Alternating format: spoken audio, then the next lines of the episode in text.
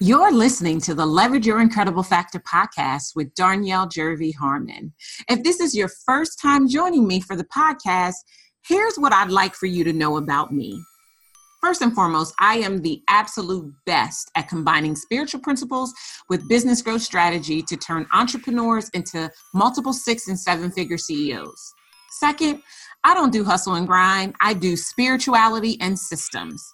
And you might be wondering, what in the devil is an incredible factor? And if so, I invite you to go all the way back to the very first episode of this podcast. It's aptly titled, Exactly What is the Incredible Factor?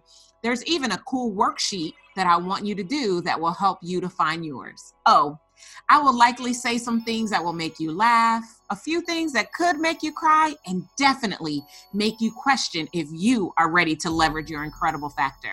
Remember, I'm a coach, and my job is to tell you what you don't want to hear and show you what you don't want to see, all to help you to become who God created you to be. I'm so excited that you're here. This episode is powered by the fourth quarter comeback. Listen. If you are a high-achieving entrepreneur in business, let me just tell you, I don't care what you have already accomplished this year. We are in the most profitable quarter of the year, and I have something for you to make sure that you experience a massive comeback. Go right now to darnyelle.com forward slash comeback to hear my most recent free training. Listen, not only will it blow your mind, it will line your bank account. Darnyelle.com forward slash comeback. Okay, I am so excited. You can probably hear my smile because in today's episode, I chat with the amazing, the incomparable Lamar Tyler. Okay. I, I can't even, I'm beside myself with how amazing this interview was. And I know that you are going to be empowered and inspired and uplifted as you listen in on our conversation. Let me share a little bit with you about who Lamar is. So Lamar Tyler is the creator of Traffic Sales and Profit and probably one of the hardest working digital influencers in the game. He lives by the model passion, purpose, and profit, and it has never steered him wrong. His life work hustle creed has taken his company, Tyler New Media, and his blog, Black and Married with Kids, from being a small personal blog to an international brand with paying customers around the globe. His life work hustle creed has taken his business from making no figures to grossing over seven figures. Lamar is serious about teaching others how to find financial, time, and family freedom by making money online. And you can ask his clients. Okay, let me just tell you, I love I love Lamar. We had this most amazing conversation, and I have already invited him back for a second conversation. That's how good our time together was. Lamar and I had a much needed conversation, which I'm just going to title, you choose for yourself, but the title I'm giving our conversation is You Do Not Have to Choose. That it's time to move to a place where lack and just enough do not exist. My favorite part of our interview, in fact, the whole thing was my favorite, but I'm going to highlight a couple of things for you. He said, most people go into business with a hustle mentality. They dip their to- and the, they dip their toes in the water. Their mentality doesn't change. They're hustling hard, but they're not willing to do what it takes to really build a business. He said, most people don't exercise patience in the way that they should as they are building their business. He says, okay, this is the last thing I'm going to tell you. He says, until you listen in, you can't be a lazy employee, but then be a star in entrepreneurship. Okay, let me just tell you, this interview is going to shift and change the trajectory of your business. You are going to want to have pen and paper handy so that you don't miss not none, not narrow nugget we share with you. If you are in business and you have been hustling and grinding and it has not been paying off for you, then I want you to pull up a seat, grab your pen and paper, and listen in. Let's jump into my interview with Lamar Tyler. Oh, I know you're going to love it. Hi, Lamar Tyler. I'm so excited to welcome you to the Leverage Your Incredible Factor podcast. Thank you. I'm so excited to be here. Oh, I've been looking forward to having this conversation because you are, you personified for me is like next level business. Like, oh, I'm so looking forward to our conversation. But before we jump in, let's tell everybody who you are in your own words. Sure. So my name is Lamar Tyler. I am um, creator and founder of Traffic Sales and Profit, where entrepreneurs do three things: drive more traffic, convert more sales, and grow the amount of profit in their business. Um, over the last twelve years, uh, my wife and I, Ronnie, who's my business partner, um, we have been focused on uplifting, encouraging, and empowering the African-American community. We did that through our, our first and most public-facing brand, Black and Married with Kids, where we were focused on, um, you know, encouraging and supporting marriages. And now we do it through Traffic Sales and Profit, where we're looking to close the generational wealth gap through entrepreneurship. So our life is about helping people. It's about empowering people. Uh, but it's at the same time about we can do all the, all the good stuff and make money at the same time and live the life we want at the same time. And, you know, like, like we don't have to have one or the other. We can have both. Yes. Yeah, look, okay, so everybody who's listening, they're familiar with these. You have already, you've been here for like two seconds and you have already earned a Purple Hand Clap. That is my whole, that's my whole jam and my whole thing, Lamar. Like, I'm so sick of people feeling like they have to choose. I always say you don't have to choose, but you do have to decide, right? You can have whatever it is you crave, but you have to be willing to do all of the work to make it happen.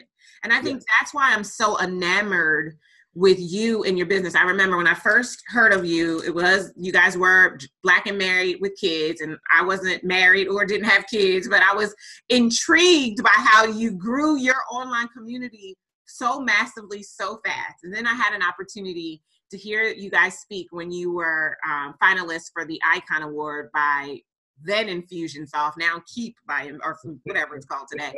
Um, and, and got to hear you like kind of tell your story and just be a maverick. Like I, I just love, I, this is what I love about you. I love that you know who you are, you know what you do, and you are uber unapologetic about it. And, and you making crazy bank at the same time while you are, while you're doing good in the world. And I, and I, like, I love that, uplifting and empowering, and just, I'm just, I'm humbled and honored and just grateful that I get to spend a little bit of time introducing, you know, my listeners and my podcast to your brilliance, because you are brilliant. And what I would like to do is I want to kind of start at the beginning. I want to talk about, you know, how you and Ronnie came to create Black and Married with Kids, and then how that then transitioned into what it is that you're you're doing today with T S P, and and especially like I want to know the turning point when it started to really get good, because because we've talked about the first event and there was like thirty-eight people there, right? You thought it was sixty-eight, but it was really like thirty-eight, and now you just had six hundred people. And I mean, I don't know if you want to talk about the money, but I think you generated like some millions of dollars with yeah, all do, the people that joined your mastermind. Like, I mean, I'm look, I'm here for it if you're here for it. So let's start at the beginning. Yeah, sure. So uh, I have a, a background in I T, right? That was my kind of career. And I've always been, um, you know, drawn to entrepreneurship. I've had multiple businesses, not my first business. I had some that did well, some that didn't. But my, my career gig was in information technology. And how we kind of, you know, got into Black and Married with Kids, what happened is that um, I was running the I T department at the T V station in D C. And and one day, uh, Black Enterprise had run an article like they do every year, and it would say like kind of like the top markets for African Americans. And it talked about how uh, Prince George's County in the D C area, where I'm from, uh, was kind of like the number one area that year, right? So I took that into the station G M, general manager of the station. And I said, hey, look, you know, look at what this article says. I want to um, pitch you the idea of allowing uh, me, and it was a, a one-off. I had a partner, Micheline, down in the newsroom. Mm-hmm. um, and Micheline had, had to connect with everybody in the city, all the radio people, the T V people, celebrities that came through, whatever. I said, we want to create and launch a website um, specifically geared towards African Americans here in the D C area. Uh, we don't need you to add anything. You know, we can create con, we can use content that's already on the station site, that's already on the um, partner, um, other owned and operated station sites, and we can do something. I just need you to green light. So he green he greenlit that project. We launched it. Um, it was phenomenal, right? Huge success. Uh, at the time, I think each station had maybe four, and it was twenty-two owned and operated stations across Station Group. Each one had about four different websites other than their main news site. There were these niche sites. Mm-hmm. And out of, you know, twenty-two stations, each having, you know, four sites each, we were like number three in the entire Station Group. Wow. When I say number, like a lot of these other, other websites had like millions of dollars in resources. They had news crews. Um, they were doing this big high school football thing, and they'd have helicopter flyovers over the football field. And we had this low site targeted towards African-Americans.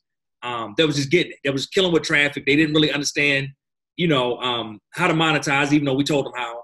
They didn't understand why people were reading the articles they were reading, even though we knew. They didn't understand how we were getting traffic from other sources that we had a relationship with. But the thing is, I kept going in, and, you know, I, I, we were successful. And this was before, it was the first news site of its time. It was before the Griots, before the Rubes, before everything. So I go in and I'm pitching it, right? And I'm like, hey, we can take this national. And the G M tells me, well, I don't see how that benefits us.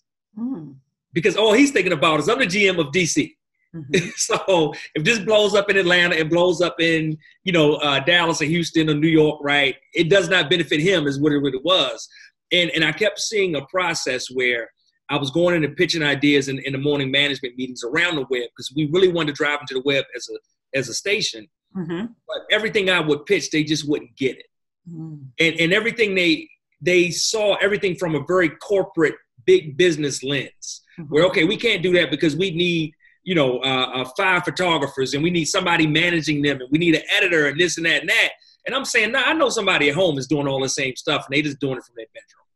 But they really couldn't see the vision of what I was pitching. So at a certain point, after getting turned down so many times, what I did is I came home and told Ronnie, I said, you know what, I'm tired of giving them my million-dollar ideas. We're going to build our own million-dollar business. Mm-hmm. And we sat and talked about what's something that we can build Um, and we can do. And at the time, like, blogging was kind of new. This was uh, two thousand seven.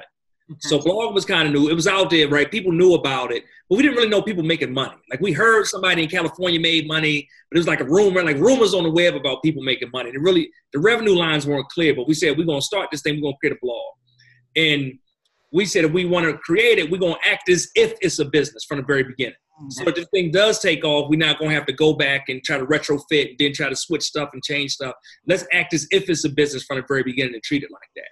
And we said, what's something that we're passionate about and that people like to talk about? Because, uh, Darnyelle, if I can be real, like, I can write, but I'm not one of those people like, I just want to write to free my soul. That ain't me. Right. Like, if I'm writing, somebody got to be reading. When Zoom, they stop reading, I ain't writing no more. Right, right, right, right. So uh, we said, what do people like talking about? Relationships is one of the big things. Yeah. And then we went deeper and we said, well, let's look at not just relationship, but marriage, and not just marriage, but marriage in the African-American community, and how it's viewed inside of our community, how others outside of our communities actually view us.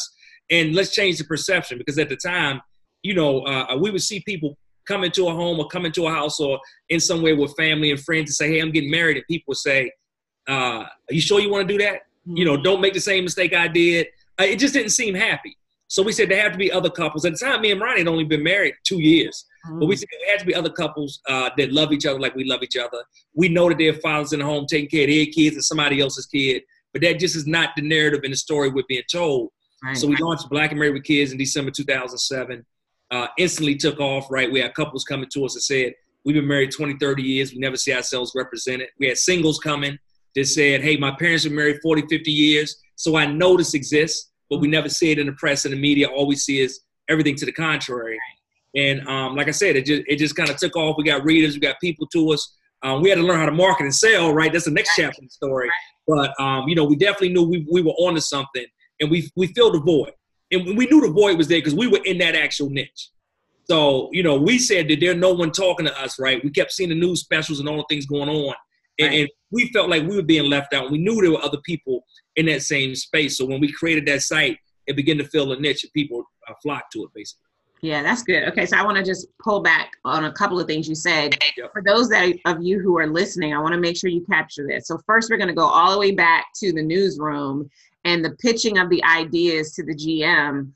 And, and what I wrote down as you were saying, when he said, I don't see how this benefits us, when you were talking about going nationally, is you have to be aware of people who don't think big. Yes. And so many people have people who don't think big in their ear. And that is why their business ideas never get off the ground. There's a reason why the Jim Rohns and the Zig Ziglars of the world say, Look at the five people with whom you spend the majority of the, your time, and you will be just like them. So you really do need to make sure that you get around people who feed your soul and feed your vision. And even if they don't see it for themselves, they ask you, well, why can't you do it? To get you to keep pushing on and, and moving forward. So that was the first thing. The second thing that I really love that you said is that you decided from day one, if we're going to do this, we're going to act like it's a business. Okay. Like that is a, that earned you your second purple hand clap. And it's like, this is what I see. And I'm sure you see it too. Um, and, and today I don't work with people who are just starting their businesses anymore. My clients have been in business for a while. They're making money, but I help them like really volumize it. But most people, and I don't, I don't know, I don't want to make it just a our people thing, even though I do today work with mostly our people as well, don't understand the tenets of business and business acumen to even think of their business as a business from day one. But if we did, and I always say, if we gave our businesses the same respect we gave our job, right? Before we started looking at the possibility of not sitting behind that desk anymore, we showed up bright-eyed and bushy-tailed, and we always spoke up in meetings, and we always shared those million-dollar ideas, and we were in it, and if you cut us, we would bleed whatever the colors of the awning were for the company. If we did the same level or, or acted with the same level of tenacity for our own thing from day one, we will be so much further ahead. And then the third thing, um, which is huge, right? The universal law of business says you got to be solving a problem, right? So finding a void and filling it in the marketplace, and not just filling it. And you didn't say this, but this is what I know because of course I've been to the site, is filling it well, filling it in excellence. So what was it about you and Ronnie powwowing and deciding that, you know, from day one, we're going to do this thing, we're going to do this thing right, that allowed you to create it in excellence? Where did that come from? Well, I think you said on something big a minute ago, and it's something I always talk about. Um, most people go into business with uh, a hustle mentality, mm-hmm. right? They're not serious like about building a business. They're serious about building a hustle. Mm-hmm. And it's just like like this little side thing that I'm I'm a hustle on, and I'm gonna give it like a little bit of my time. I'm gonna do stuff when I feel like doing it, right? And just kind of work from that mentality. And even if it begins to make money, they still never get serious about framing it as a business. Yeah. Um, it's a lot of people, right, that I think have a dip their toes in the water mentality as well, mm-hmm. where they're never really fully ready to jump and dive straight in. And I'm not saying that, hey, you quit your job today and dive straight. That's not even what we did. Right. But, you know, like, like, like even when opportunities arise or when money comes in or when they get the call that they've been waiting on or they get the, the, the knock on the door that they've been praying about, what do they do when that moment comes? Do they say, all right, this is what I've been asking for, praying for, preparing myself for, and do they go full steam or do they still just have their toes dipped in the water? Right. So I think with Ronnie and myself, it really was just about being conscious that, hey, if we're going to spend time doing this thing, we're going to go hard at it. So what did that mean? I always talk about the fact that in the D C area, I had an hour and a half commute to and from work, back and forth each day. Uh, when I was walking out the house, our kids were just waking up, and we had four kids, all under the age of twelve. Mm-hmm. Um, so, and Ronnie had her own demanding job. She's a project manager for I B M, running thirty million dollars projects. She was under her own stressful job, just like I was. So from me leaving and the kids just waking up to getting home, and it's already dinner time, and Ronnie has worked her, her stressful day, um, did homework with the kids, cooked dinner. When I get home, we go from dinner time to bath time, bath time to bedtime. We can't start building a business till ten, nine, ten o'clock at night to two, three in the morning. Most yeah. people just aren't willing to do what's really required to build a business, especially if that business isn't given to them. Mm-hmm. And, and it just took that type of resolve of saying, you know what, we want something bigger than what we currently have, and we're willing to put the work into it. And when we put the work into it, like you said, we want to operate at a level of excellence. And that level of excellence is at whatever level we were at. So when we started, the level of excellence now looks totally different. Oh, yeah, definitely. Right. About that, right? Yeah. Hey, in, in my events, a lot of times I show people like what the original Black and Married with Kids website looked like. Because a lot of people look at like the now and they trying to compare it to that. Right. But I wanted people to see this is what it looked like when it started, when I was doing all the design and when I got clip art, there was logos of us or Or when we didn't even go by our names. Ronnie was the mom, I was the dad, because we didn't want our jobs to find out what we were doing. Right, yeah. right? So it's been in that, but it's just all really about having resolve to, hey, if I say I want to build a business, if I say I want to uh, create generational wealth, if I say I want to change my lifestyle, I'm going to have to really go hard, be specific, and be intentional, right? That word intentional about making sure things happen the way they need to happen. Yeah, I think that's good. And I think, you know, if, if we could just get people to be honest enough about what it is that they want, then we could probably lose that hustle mentality. I think I'll use myself as an example. You know, I was born, I'm, I was not born into an entrepreneurial family, unless you count the drug dealers, right? I mean, they were, they were entrepreneurs. But, you know, my dad worked for G M and, you know, he got up and went to work every single day and, you know, uh, all of that. And everyone was like, you know, get a, just get a good job, right? Just, just get a good job. All you want is you want a place where you can bloom for thirty years and get your pension or whatever it was called. I don't even know. I'm so unemployable. I can't even speak the lingo anymore. And, um, and if we took that same energy, like, and just applied it to what it is we really want, because I was working in corporate America and I progressed quick. I mean, I went from two seventeen entry level to vice president in three years. Yo, like if I was still there, I'm sure I would be a senior executive vice president of something, right? I just know because I had the acumen, it came naturally to me. It was, it was it. But I, I had that day when I said, I'm not supposed to be sitting behind someone else's desk. And this is a person who wasn't an entrepreneur. But what I knew, unlike what you described, which I totally subscribe to, that most people do everything with a hustle mentality. I knew from day one, if I'm going to do, if I'm going to leave my good job where I was making one hundred twenty thousand dollars a year with a twenty-five thousand dollars bonus, then this thing needed to be legit, legit, right? Like people say to me all the time, because, you know, I do run my little business, my small business, like it's a major corporation in every way. And they're like, I was like, how did you even come up with this? Or when did you have time to think about it? Like, I don't have time to do anything half-assed. Like right.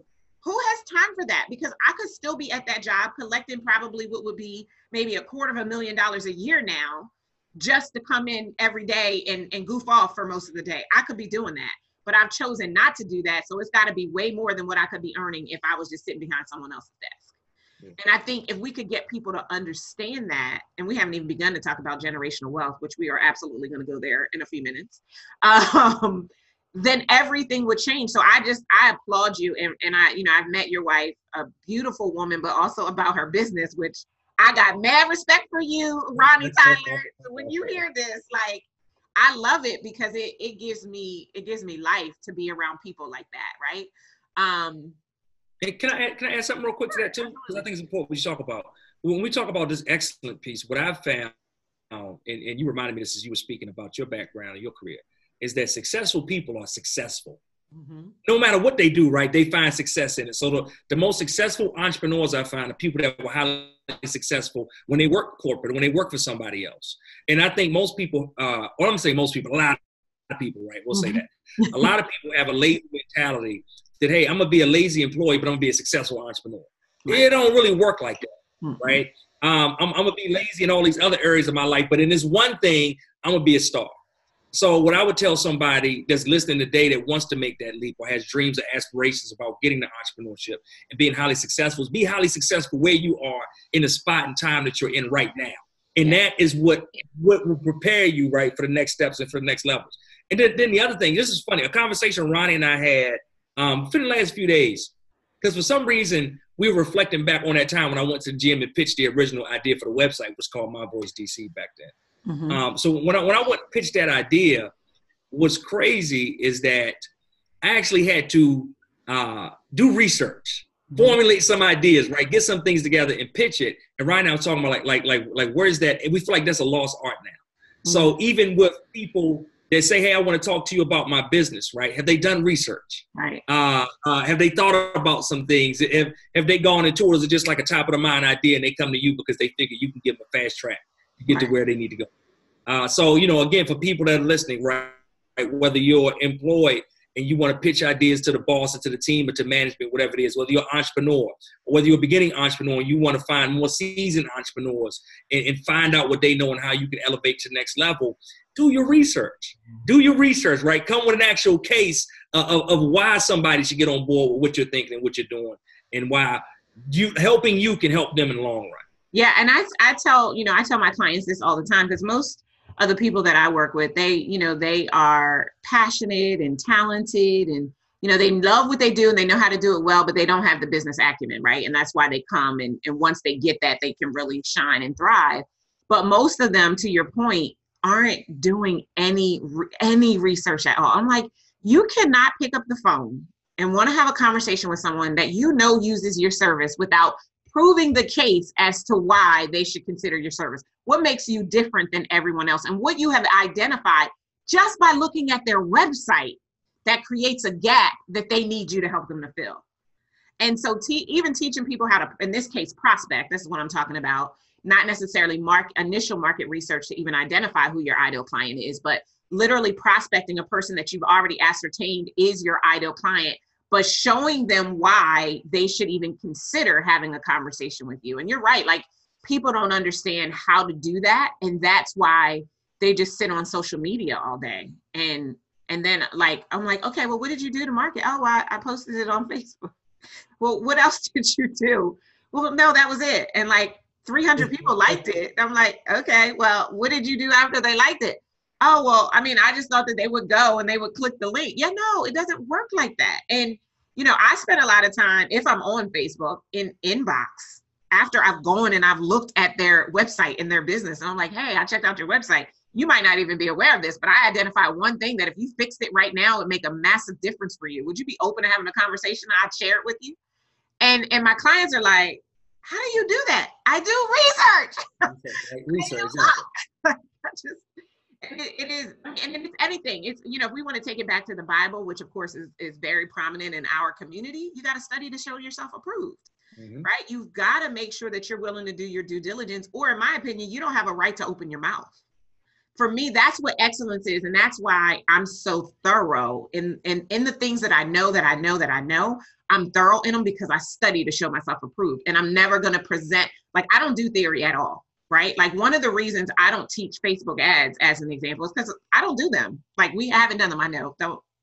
I know I need to do them. Don't, don't, don't get me right now. But we haven't. We have not been doing Facebook ads. I don't teach them because I don't know enough about it. When I finally get the energy to put in that direction, then maybe it will be something that I can talk to people about. But I have to study this, what I know. Like, I'm I'm a speaker, and I know how to move that crowd to generate hundreds of thousands of dollars in a very short period of time. That's what I know. That's what I've studied. That's what I've perfected. And similarly, um, I think if, if people would just take the time to first study themselves, to show, show themselves approved in their craft, whatever the problem is they want to solve in the marketplace, that's number one. And then study to show themselves approved for whatever audience they want in the marketplace. And I think that's the thing I love the most about Black and Married with Kids, before we, we shift to Traffic, Sales, and Profit today, is that you guys hit everything. Thanks. There was even something there for me as a woman who was Black but wasn't married and didn't have kids when I would go to your website and see what content was being produced, and really just De- determining the verticals within the market segment that you guys wanted to appeal to, and exploiting that thing to the nth degree to be able to produce content that would get people to take action. And I think that there's just not enough of that today, which I think is maybe a good point for us to segue into how we got to Traffic, Sales, and Profit, right? Because I, I imagine that part of the story is, I you said it earlier, we had to figure out how to market it, right? And so marketing is only effective if you've got traffic coming, right? And you need traffic in order to get sales. And then ultimately, if you're selling the right things at the right price points, you get to experience profit at the next level. So maybe talk a little bit about that, that transition piece and what you guys learned about marketing, and then how this turned into a whole nother business line for you to be able to capitalize and teach other um, businesses in the African-American community how to cap, how to really take this and to the next level. Sure. Well, what we found, like I said, we started the site in December two thousand seven. The site took off, um, uh, I think uh, maybe mid to late two thousand eight. We finally started making money. And I think back then, a lot of ways that bloggers made money is that people run advertisements, or they do kind of, you know, influencer campaigns, things. But even the influencer campaigns were just getting started. So you might do something every now and then. But as the years ramped up, we started getting more to influencer campaigns. What that means for anybody listening is that uh, people come to us. They wanted to reach African American families, or more specifically African-American moms, they will come through us. We'd be the conduit because we effectively had grown into the largest um, African-American marriage and parenting site on the web, period. Right. So if we wanted to reach audience, they came through us. Uh, we grew it to over half a million people on a Facebook page, um, another maybe thirty thousand on Twitter, you know, more on Instagram, people all around.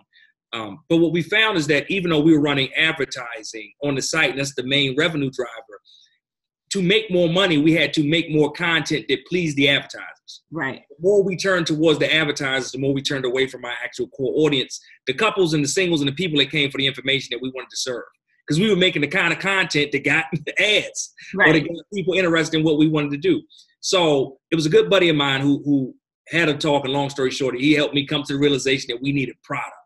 We needed something of our own that was tangible that we could sell. So if somebody came to our site and they loved what we did, they could actually buy something physical or digital from us and take it away and not just read an article and go about their business. Mm-hmm. So we started with um, doing documentary film, which is a crazy project to start with.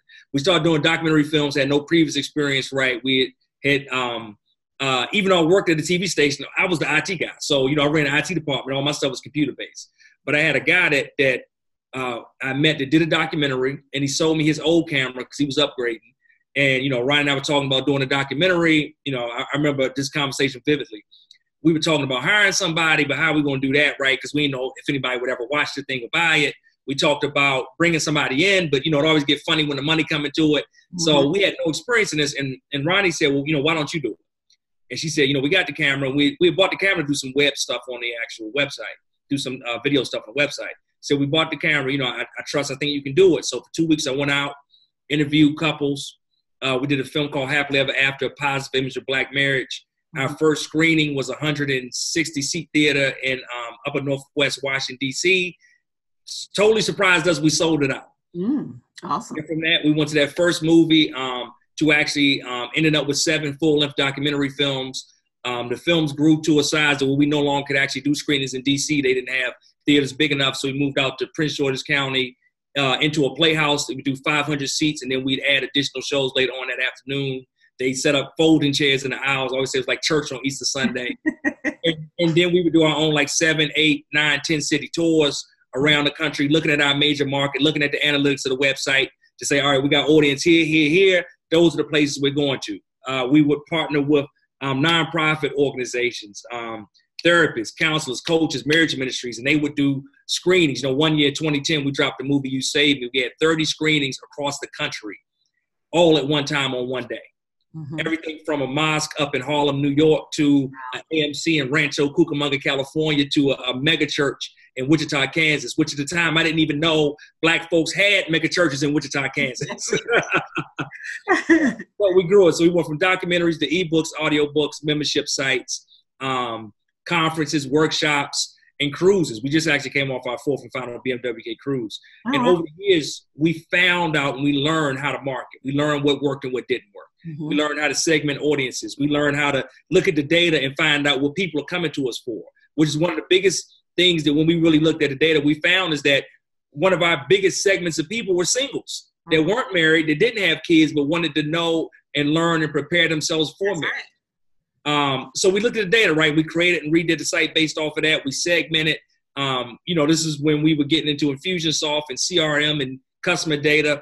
And what happened is people kept coming and saying, Lamar, um, can you teach me what you know? Lamar, can I pay you to train me? Lamar, can I pay you to coach me? And the answer was always no, because Black and Married with Kids were just growing so big and so fast. And we were in, still in the process of putting systems around it, of building team around it, of getting things in place. And, and and this is probably a great nugget for somebody listening. Um, the entrepreneurship thing was even something I was more passionate about than the marriage thing. I, I, I always loved entrepreneurship and businesses and seeing other businesses. So I wanted to do it, but I had to wait. Right. I don't think most people like really exercise patience in the way they should. Mm. And, and I had to end up waiting probably it's about two or three years from the time like people were coming to me and saying, hey, I will pay you for this. I literally have money in hand. I want to pay you for this. To the time we opened up our very first program with an opportunity for people to do it. Because if I took my eyes off the ball of Black and Married with Kids, before it was time to, both businesses, both brands would have crashed. Yeah. And I think a lot of times entrepreneurs, we get so excited about stuff, right? And as soon as a new opportunity comes or new opportunity or new revenue stream or new money, we feel like we have to jump on it. Like I'm, I'm going to miss something if I don't take this. But what they miss is the opportunity to fully grow out and flesh out that original thing that they had. So yeah. people came, it took about three years um, to kind of get started. We got started uh, in twenty fifteen with it. In twenty fifteen, I did four little small hotel workshops. Mm-hmm. And, and the first one, you know, for a while I was talking about the first T S P Live, but I forgot I actually did these events the year before. And the very first one, we had a marriage event in uh, outside of Greensboro, North Carolina. So I said, hey, I'm going to do this, you know, traffic, sales, and profit event I've been talking about, thinking about for years there. I'm going to do it. People going to come. It's going to be easy. Uh, we did it and like six people was in a room. Mm-hmm. And I was like, this is not what I'm used to, because I'm used to Black and Married. I mean, we we five hundred strong in the right. thing. What is this? Like, what is this six people life about, right? right. Uh, I need to reassess some things, but, but you know, we did it. I made an offer for an actual online program I was creating, Traffic, Sales, and Profit online training system that was not released yet. Mm-hmm. Um, because even I procrastinate. Everybody got their stuff, right? We we won't talk about mindset, I'm sure. Everybody got their stuff. You just got to know how to move through your stuff. Right. That's right. How to keep moving forward. So I said, if I go out and sell it, I'll have to make it. That's I, let's start, let's just stop right there, Lamar. Because honestly, I believe that's what every entrepreneur entrepreneur should do. I think doing all of the work in advance and then going to sell it, you don't know that there's a market for it. And you right. could have spent twenty hours creating that thing and heard crickets when you finally launched it. But if you get the outline done, you get the key messages together and the key benefits of what's going to come out of it, and people grab onto it, and then you have a commitment date when you have to deliver it. Listen, I remember I got a booked for a keynote. This was two thousand fifteen. And it was in North Dakota. I didn't even know that, you know, I was like, oh, black people. I mean, I, I wasn't going to speak at a black event, but I was like, okay, let's see if there are black people in North Dakota. There were a few. And um, anyway, so I'm talking to the woman and she's like, oh yeah, we want this, you know, you're great. And I'm like, oh, well, I wanted, I had a book I wanted to finish. The book is called Burn the Box, um, seven fire starter strategies that women can leverage to whatever they do. So anyway, and I'm pitching her this book that isn't even done yet, right? And I'm like, yeah, and I'm giving her the talk, and this is what I'll keynote on, and I've got this book. The book was not done. And we were having the conversation in maybe May about me coming in September. And she's like, oh yeah, yeah, we'll get a sponsor. We'll get three hundred copies of your book. W- when will the sponsor be ordering the books? Oh, we'll order them August fifteenth so that we'll ha- that book was done August the fifteenth. But before then, it was a figment of my imagination of what I wanted to create, because I just couldn't nail myself down to get it done. But entrepreneurs, write this down, people. We work well with deadlines. Yes. We work well. We will figure out what we need to do. If there is a need for something that we have been thinking about doing it and people have put a dime on it, we will figure out how to get it done to deliver it in excellence when we promised it to you. That's true. Really will. So, that's yeah. true. So the, the four workshops, six people the first time. I think that's where I cut you off. Yeah, at. We did six. You know, and I, as as you were talking, I, I was thinking. I think it's another nugget there for entrepreneurs too. Um, this is a this was a, a course that I wanted to sell for like a thousand bucks or something like that. Um, but I got shook, right? You know, everybody everybody gets shook when they when they first starting out in the beginning. So I was like, man, I don't know if they're gonna buy it. I never I never done anything in this space before. So what I did is um, the first I had the six people in the room. Right. And I made an offer at the end for like five hundred bucks. And um, maybe I think it might have gotten like two purchases or something. But the two people bought it and it validated, like you're talking about, one, it validated that the idea, the concept, you know, was good because people were willing to exchange money for it. But the other thing it made me do is it made me feel sick because I knew it was worth more than that. Mm-hmm. And I knew all the things I had learned, all the places we had been, all the press we had got, all the, you know, all the, the rooms we had been in, packaged up in the system was worth way more than five hundred bucks. Yeah. So at the next city, uh, we had a few more people, maybe like like twelve, fifteen people. I sold it for seven hundred fifty dollars. Boom, got, got, you know, got some sales on it. And then that still made me sick, mm-hmm. right? Because I'm like, hold up, it's worth more than that. So um, I think by the end, like by the fourth city, we set up like twelve hundred or something like that. Um, but what I learned through that process too is that, um, you know, like like sometimes you have to, well, not sometimes. All the time, you got to just start. Yeah. And it don't matter. Like, like a lot of people come to me and they like, how much should I sell this for, sell it for, sell it? You know, so I'm just like, for real, most time they hate this answer, but I really don't care. Right. Because that's, a, a lot that's of, the same thing. Like, I don't care. Sell it for nothing. Like, right, because I'm like, like your body will tell you if that's the right price or not, right? Because with me, I literally had a sick reaction to like, you know what? I know it's worth more than that. But the thing that's important is, for one, I just got it done because so many people are so paralyzed by all these questions they ask themselves. And I'm afraid that if I go out and, and I sell it and nobody buys, then what? Well, then what? You go and try to sell it again to a different group. Right, exactly. You know, I'm, I'm afraid that I go out and I don't sell it for enough. I could have made more. Yeah, you could have made more. So next time you go out, you raise the price. But the thing that was important is I just went out and did it.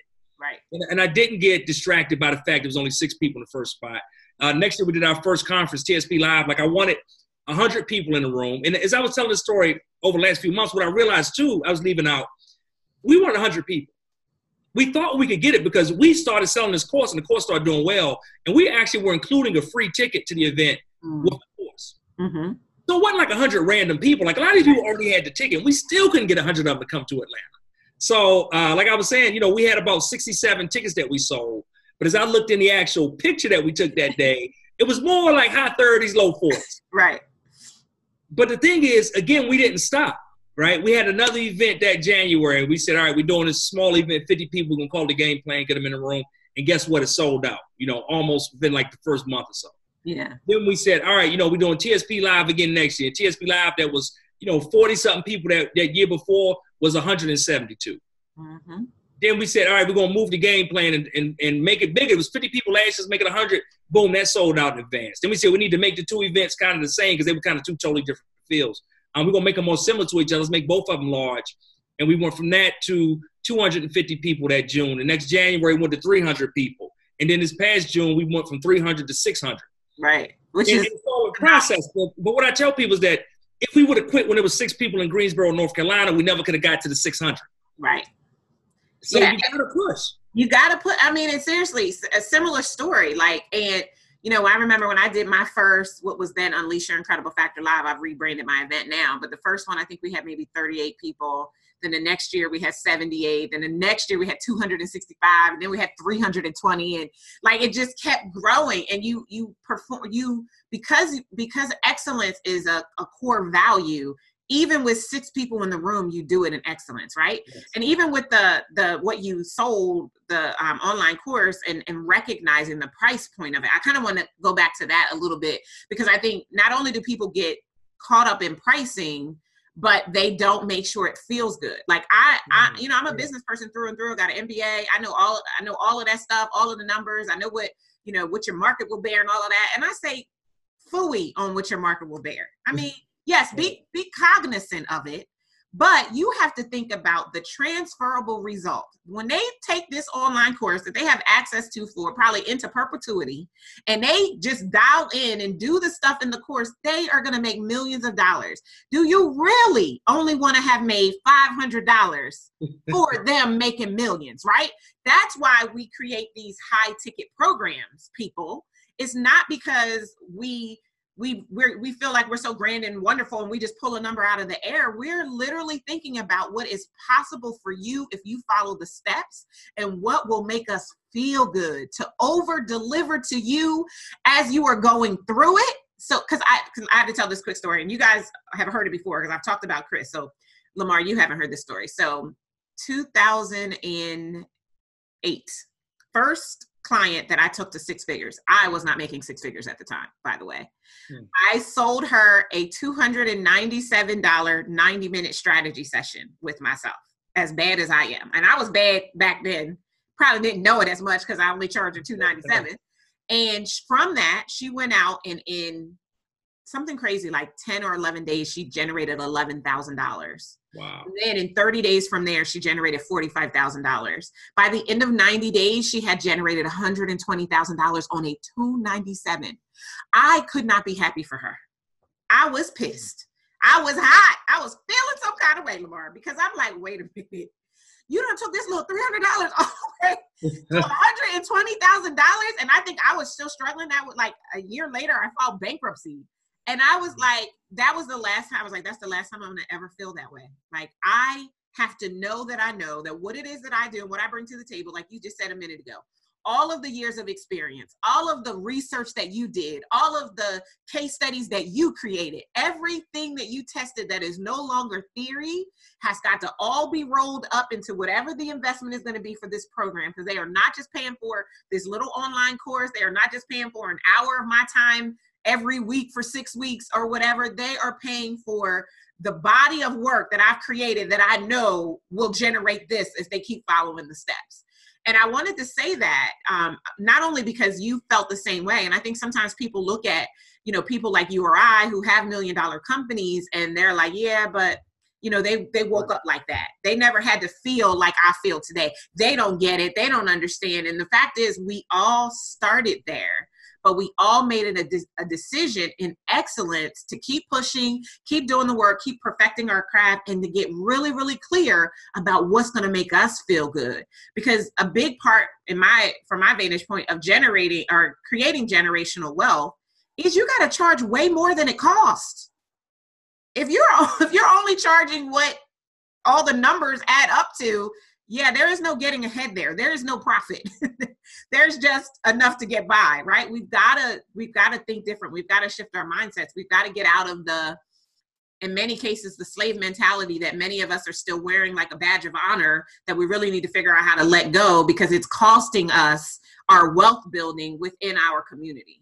Yeah, um, it, it is. It is. And this, this is a great conversation. If we could, if I could add something to it, because um, it's, it's a, um, It's a it's a double-edged sword in a lot of ways, I think, too, because one of the one of the things I remember uh, somebody on our team or, or you know somebody's new on our team one time was asking us, because we do some like done for you, we do a limited amount of done for you work for some of our clients. Mm-hmm. So they were saying, well, well, Lamar, you know, how come we charge like thousand, thousand, thousand dollars for this thing, and then it's like somebody else that may charge like five hundred bucks for it? And one of the things I was telling, like as you're saying, is that because when somebody buys us, what they're buying is um, the experience in the past. They're buying like the seven figures worth of money we spent on Facebook ads over the years. They're buying all the things we did that worked and all the things we did that didn't work. Right. That can stop them from failing immediately. Not to say that anything they do will be an instant success. Right. But we already know all these other things don't work because we already tried them in our own business. Right, exactly. We tried them with clients, right? And we know that that's not the path to go.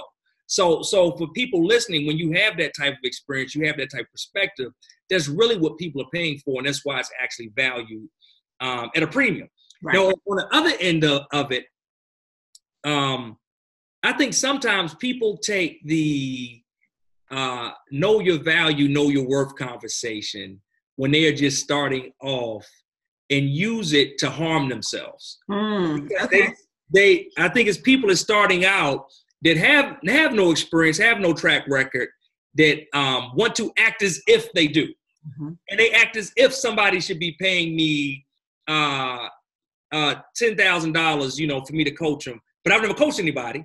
uh, but but they should. But what they miss is the opportunity, and they get in somewhere to build influence, to have a track record, to have a great case study, to have a great a great story.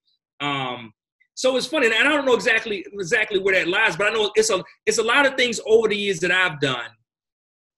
Um, um, there could have been a, a speaking opportunity where I take a speaking opportunity, it doesn't meet my rate, right? And I got some little tricks and stuff I still might do around it. Mm-hmm. Uh, make it work out for me, because it's going to have to work out for me one way or another. Absolutely. But it might, meet, might not meet my rate, um, but out of the back end of that, I can make forty thousand dollars, fifty thousand dollars from it, from an opportunity. Right. Where people, if they don't look at the bigger picture and the bigger scope and the, and the bigger influence, they can say, well, you know what? Uh, you know, they won't pay me, you know, ten thousand dollars, so I'm not, I'm not taking that. I know my worth. Nobody worth the right.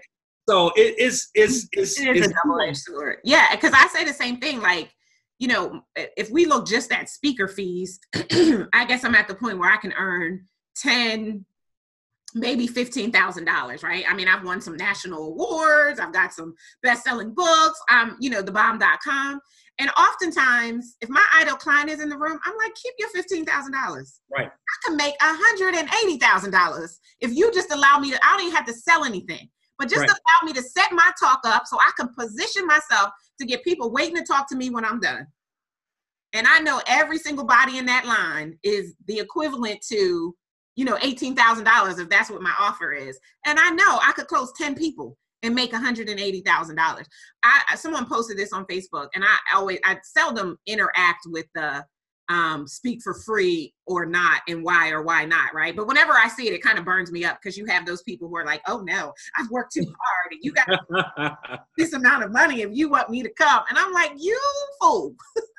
Right. You're about to get this little five thousand dollars when you could have made, like, you don't, you're not understanding the bigger picture. And I think all of that goes back to the first thing we started with today, which is excellence, yes. Right? Because see, if you, if you operate on a platform of excellence and you have a vantage point and a vision point of excellence, then you're never going to get sidetracked by what's right in front of you, because excellence is always way down the street.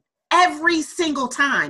And it's constantly circling the opportunity to make sure you have a three sixty view of whatever it is that you're being offered an opportunity to pursue. And if we could just get people to do that and to not um, think hustle and grind, which drives me crazy. Um, but instead, like, like you alluded to, and I talk about all the time, create the systems and the strategies that validate that there is no need to hustle, right? Or if there is hustling, the only hustling you're doing is to go count your money. Like, you know, like, that's all it is that's happening, because you've set these systems up. Um, this is so good. We didn't even, we got to talk about, okay, so we at least need to have an initial conversation. I'm going to have to have you back so we can have a whole conversation about building generational wealth. Um, and what I would love to hear just really is your heart around why for you, not only building it for yourself so that you create a legacy for your children, but why you want to teach other people how to do it. Yeah, because what I found, you know, like I said, I, over the last, um, this is what, two thousand seven, over the last almost twelve years now, our work has been directed in our community, in the African-American community.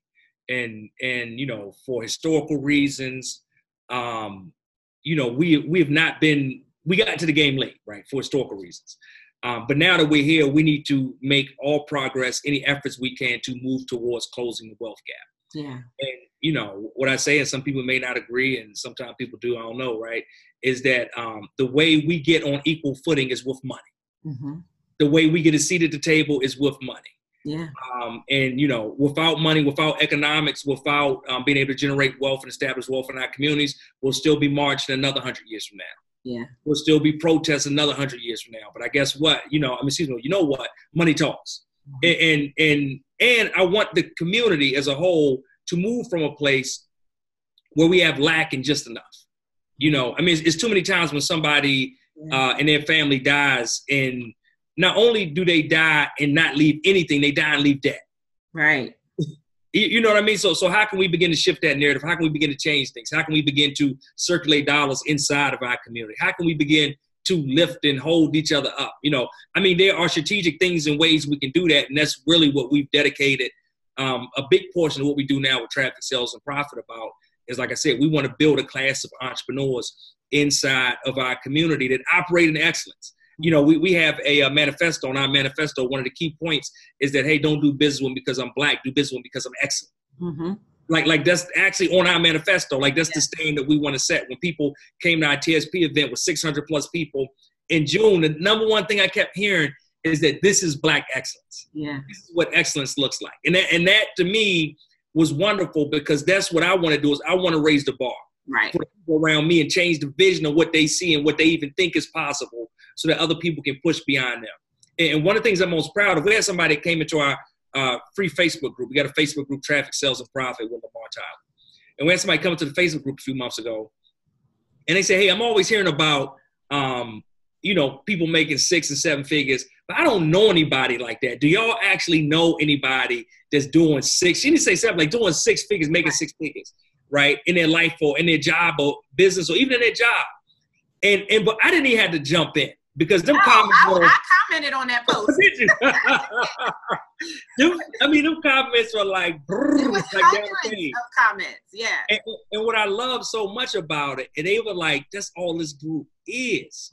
Mm-hmm. It, it's people that are, and not to say it's, everybody is making that kind of money, but they see it in front of them every day. It's not an anomaly. It's not something that's different. And they say, you want to see the real life manifestation of that, just go to one of the conferences. There's people on the stage that were sitting there that weren't. Now they're doing six figures. Now they're doing seven figures. Now they're pushing towards eight. And, and one of our goals, our three-year plans, is, is specifically just inside of our um, program, our mastermind program, not even just in the whole community, just inside of our mastermind program alone. Um, by the time we get to twenty twenty-one, we want uh, twenty-five seven-figure businesses. We want five eight-figure businesses. That's awesome. And we're like, like actually on the path. We're like a little bit ahead of schedule to get there. Mm-hmm. But like, cause that's something like we have specific goals that we want to change the game. When I look at that, it's a young lady we work with. Um, and it, this is what gets me excited. You probably can tell by the way I'm talking. Mm-hmm. This is what gets me excited. Young lady we're working with, we first started working with her in twenty seventeen, June twenty seventeen. We started, she had maybe like one or two people kind of working and helping part-time. Now she has a, a team of about eleven people. Wow. And her husband works in the business now, right? And they have two small kids. One of the things I was I was telling both of them, is Ronnie and I were talking to them as husband and wife, is that your children will never know anything other than this, right? Other than entrepreneurship, other than mommy and daddy working together, right? Other than success. And now you're not only impacting your life, but those ten people that work for you, think about the way you impact their lives as well. Mm-hmm. And that's what I think about when I come into the office every day and I see my team and, and I'm supporting them, encouraging them, loving up on them, is that now we're not even just impacting us, we're impacting other people. We did T S P Live. You know, something that, that flipped the switch and me to the next level was the fact I always think about my team and, you know, the immediate impact we have. But that night with our A V company, um, they had about fifteen people there. Mm-hmm. And I said, wow, we're not just impacting our employees, but now as we begin to, to, to specifically pick vendors we want to work with, we're impacting somebody else that gave fifteen other people jobs. Yeah, that's awesome. I love it. I love it. I love it. I love everything that you're doing. I cannot wait to get to a T S P. I'm like mad. I'm not, I can't come to the game plan because I have my own client event during that same time frame. But I'm definitely looking to be there because I, I have heard about the excellence and, you know, and I'm I'm looking forward to getting some of that for myself to sit, to come and be a student. Like, awesome. I love it. I need to learn this, this Facebook ad stuff. Well, I need to, you know what? I need to know enough about it to be able to hire the right people yes. to support me. Like, I'm not interested in being the one back there playing with the hour. I'm not interested in that at all, yes. but I want to make sure I know enough. Cause I don't, I don't want to, I don't want to waste money. Like, you know what I mean? I want to make sure, because I, I don't have a problem investing, but I want to make sure that we're not just pouring into a hole, because I could give it to a foreign country and get something out of it versus doing that. Um, but I know that, you know, that's definitely the way that we got to go. And everyone always says to me, if you're doing seven figures without Facebook ads, it's an opportunity. It's gonna happen when you start doing them, right? And I'm like, yeah, exactly. So we're coming. We are definitely coming. I'm I'm looking forward to it. So before we end, I always like to ask three questions. These are our Incredible Factor Wisdom questions. Um, and then I want to give you an opportunity to just tell them how they can connect with you so they can learn about Game Plan in January, how they can learn about T S P Live. Is it going to be in June again next year? Yep, yep. Always uh, January and June are always our two events. Got you, got you, got you. So first question is, what is your favorite quote? Uh, my favorite quote is from um, Jim Rohn. It's, uh, it's not what you're worth, it's what you negotiate. Ooh. Okay, that's good. And then what was the last book you read? Um, last book I read was called Tax-Free Wealth by um, Tom Wheelright. I finished that up um, uh, last week. Now I'm reading one about the educational system. Um, okay. I don't remember the name of it offhand. But Tax-Free Wealth, it, it was great because because as we talk about this wealth thing, right? And I, I want to come back on. Come on, I gotta. Yeah, we gotta come back. Yeah, we I gotta, definitely. I gotta see you some home baked cookies or something. I gotta, I gotta get back. I gotta, I gotta try to bribe you to get back on. No, it's back. Look, Marlena will be reaching out to get your your person's name, but she'll be reaching right back out to her when we finish, so we can get awesome. You scheduled. But but as we talk about wealth, now I'm looking at all right, like we're making money, right? Um, And a lot of us and a lot of people in our, in, in our, you know, T S P community, I'm sure the same thing too. Like a lot of people are moving to stages that no one in their family has ever moved into. Yeah. So how can we make sure we're being smart with that money? How can we make sure we're protecting that money and actually um, not, not giving it all back in taxes? Or right. Like taxes. Giving none of it back in taxes. Like I just did my mastermind, the Leverage and Scale Mastermind. You have to be at six figures to be in. And we just did an entire session on how to pay no taxes. Yep, exactly. How do you create that really, that wealth shelter so that you're like Amazon? I'm like, if Amazon can do it and he's making eight million dollars, eight billion dollars a year, then I know we can do it. I've been saying it. People because they have no idea. And so I love that we're on the same accord there. And I'm, I'm going to add that book to my list um, and check it out. Yeah. Oh, and then last question is, what is one tool that you swear by to grow your business? Uh, Facebook. Mm-hmm. Facebook, right? Yeah. So, so to us, Facebook is a multi-million dollar uh, sales funnel, mm-hmm. with un- unlimited leads and potential. Wow. So, uh, what I would tell everybody that's that's on, I'm on Facebook all day, right? But I'm on it for a specific purpose and a specific reason to connect with people. Mm-hmm. Uh, say, well, Lamar, you know, how do you how do you grow uh, your your events so fast? I grow them so fast because we we provide amazing value for free in our Facebook group. Mm-hmm. And then people know that, hey, if I get this much value just inside the group, what it would be like at the event. Right. Then they come to the event and say, oh my goodness, I got this much from the event. What would it be like to be in one of the actual programs like the Mastermind?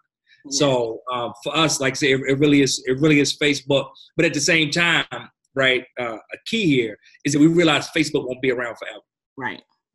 So while we have the opportunity, we grow, we exploit the opportunity, do as much as we can, but we always are leveraging for the future. Then when Facebook isn't dominant, when Facebook isn't number one, when Facebook gets shut down, we'll right. see it operate, grow, and scale a business. Right. And making sure that it, the people that are in your group are also coming onto your list so you can control being able to market to them outside of Facebook. Like I think a couple of, uh, what was that, um, maybe six or eight weeks ago when Facebook and Instagram were acting wonky for the day. Yep. And, you know, people were losing their minds, but I think it was a great wake-up call to realize that as great as it is and a tool as it can be, that we do need to make sure we put these other measures in place. And I'm getting there. I mean, I've got like twelve hundred people in my group. I'm I'm trying. I'm I'm in your group. I love, okay, let me just give you another little, little purple hand clap, because you do, you have such great engagement. I say the same thing to April. Um, I'm like, okay, y'all just say hi, and like three thousand people are like, hey. I'm like, I want that. I say hi, and I might get one person. So I, I love I love what you're doing, and that's part of the reason why I got the book, just because I haven't been historically an online business. You know, we've built our business offline and leveraging offline strategies, and so now coming into this world and, and being able to um, benefit from it. And I truly see you as a, a master and a maverick. I'm so honored and grateful for you being here and to know you. So tell everybody, how how can they connect with you? Um, if they want to deepen this conversation and learn more about your work and your events and everything that you have coming down the pike. Sure. The easiest way and the best way, like I said, we have a free Facebook group called Traffic, Sales, and Profit with Lamar Tyler. Um, join the group, right? It's totally free to get into it. I can guarantee that just inside that group, there's an atmosphere like what you've seen, it's community like what you've seen. Mm-hmm. And we'll help you, you know, kind of push through challenges, solve problems, and get to where you need to get to. Um, and you need to come out to our next event, the Game Plan, which is happening in January. We're going to cover, right, four P's here, right? Mm-hmm. Uh, people, products, projects, and profit. So those four P's will we focus on to make sure that this next year is going to be your best year. But how do you plan for that? You don't get to January and start planning for January. You need to get into it and get set in position now. Yes. Do that through the T S P Game Plan. You can find out information about that at w w w dot t s p game plan dot com. So t s p game plan dot com. And I'll go and I'll get the link to your Facebook group, and I'll put all of that in the show notes for everybody. Anything else you want to leave people with? And this, our first of a series of interviews with Lamar Tyler. No, I mean, you know, just because, you know, we do need to do a series. I was just thinking, too, we should do one on events. Yeah, yeah, yeah. Because I have my event. I'm actually doing it in Atlanta. Profit from Live Events. I'm doing it in Atlanta this time in, what is it, in September, September eleventh through the thirteenth. We, we both do successful events. That, yeah. That'd be a, a great conversation. I think it'd be a lot of a lot of insight on stuff people can learn. But, um, you know, I mean, if I want to leave people with something, it's just to get started. I think too many people get stuck. Too many people have uh, what paralysis by analysis, thinking about all the different ways you could do it, all the different tools you could use. Right. Um, should it be this price or that price, the low price or the high price? It don't matter. What I'm going to tell you to do is, is get started. That's the main thing. Right? Done beats perfect every single time. You have to get started, because no matter when you get started, you still have to, I call it L A O, launch it, analyze it, and optimize it. So whatever yeah. you've been sitting on, get it into the marketplace today so that you can validate that it's valid, that people actually want to buy it, and then get headed quickly towards that goal. Awesome. There you have it. Lamar Tyler. You guys go and check him out. We'll put everything in the show notes for you. Thank you so much, Lamar. I can't wait for our next conversation. Thank you. This was awesome. Awesome. Take care. You too. Bye-bye. Didn't I tell you you were going to love hearing Lamar Tyler? Listen, I am so fired up. Oh my gosh. I can't even sit in my seat. That's how on edge I am about that amazing conversation that the two of us just had. If you enjoyed our conversation and you want to connect directly to Lamar, then you want to make sure you check out the show notes and get a link to his Facebook group and his upcoming event, T S P Game Plan. And a quick shout out to the Six Figure Cashflow Club. Join us on Facebook in my exclusive community for training, laser coaching, and strategies to help you leverage your incredible factor and unlock six-figure cash flow in your business by visiting six figure cash flow club dot com. Thank you for joining me for the Leverage Your Incredible Factor Business Podcast. I'd really love to help you grow a business that funds the life you crave while doing work that shakes the planet. Get started today by applying for a discovery session with me or a member of my team at darnyelle.com forward slash session. And if you enjoyed our time together, do yourself a favor. Head on over to iTunes, subscribe, rate, and leave us a review. Until next time, remember, you do deserve a business that funds the life you crave. Take care.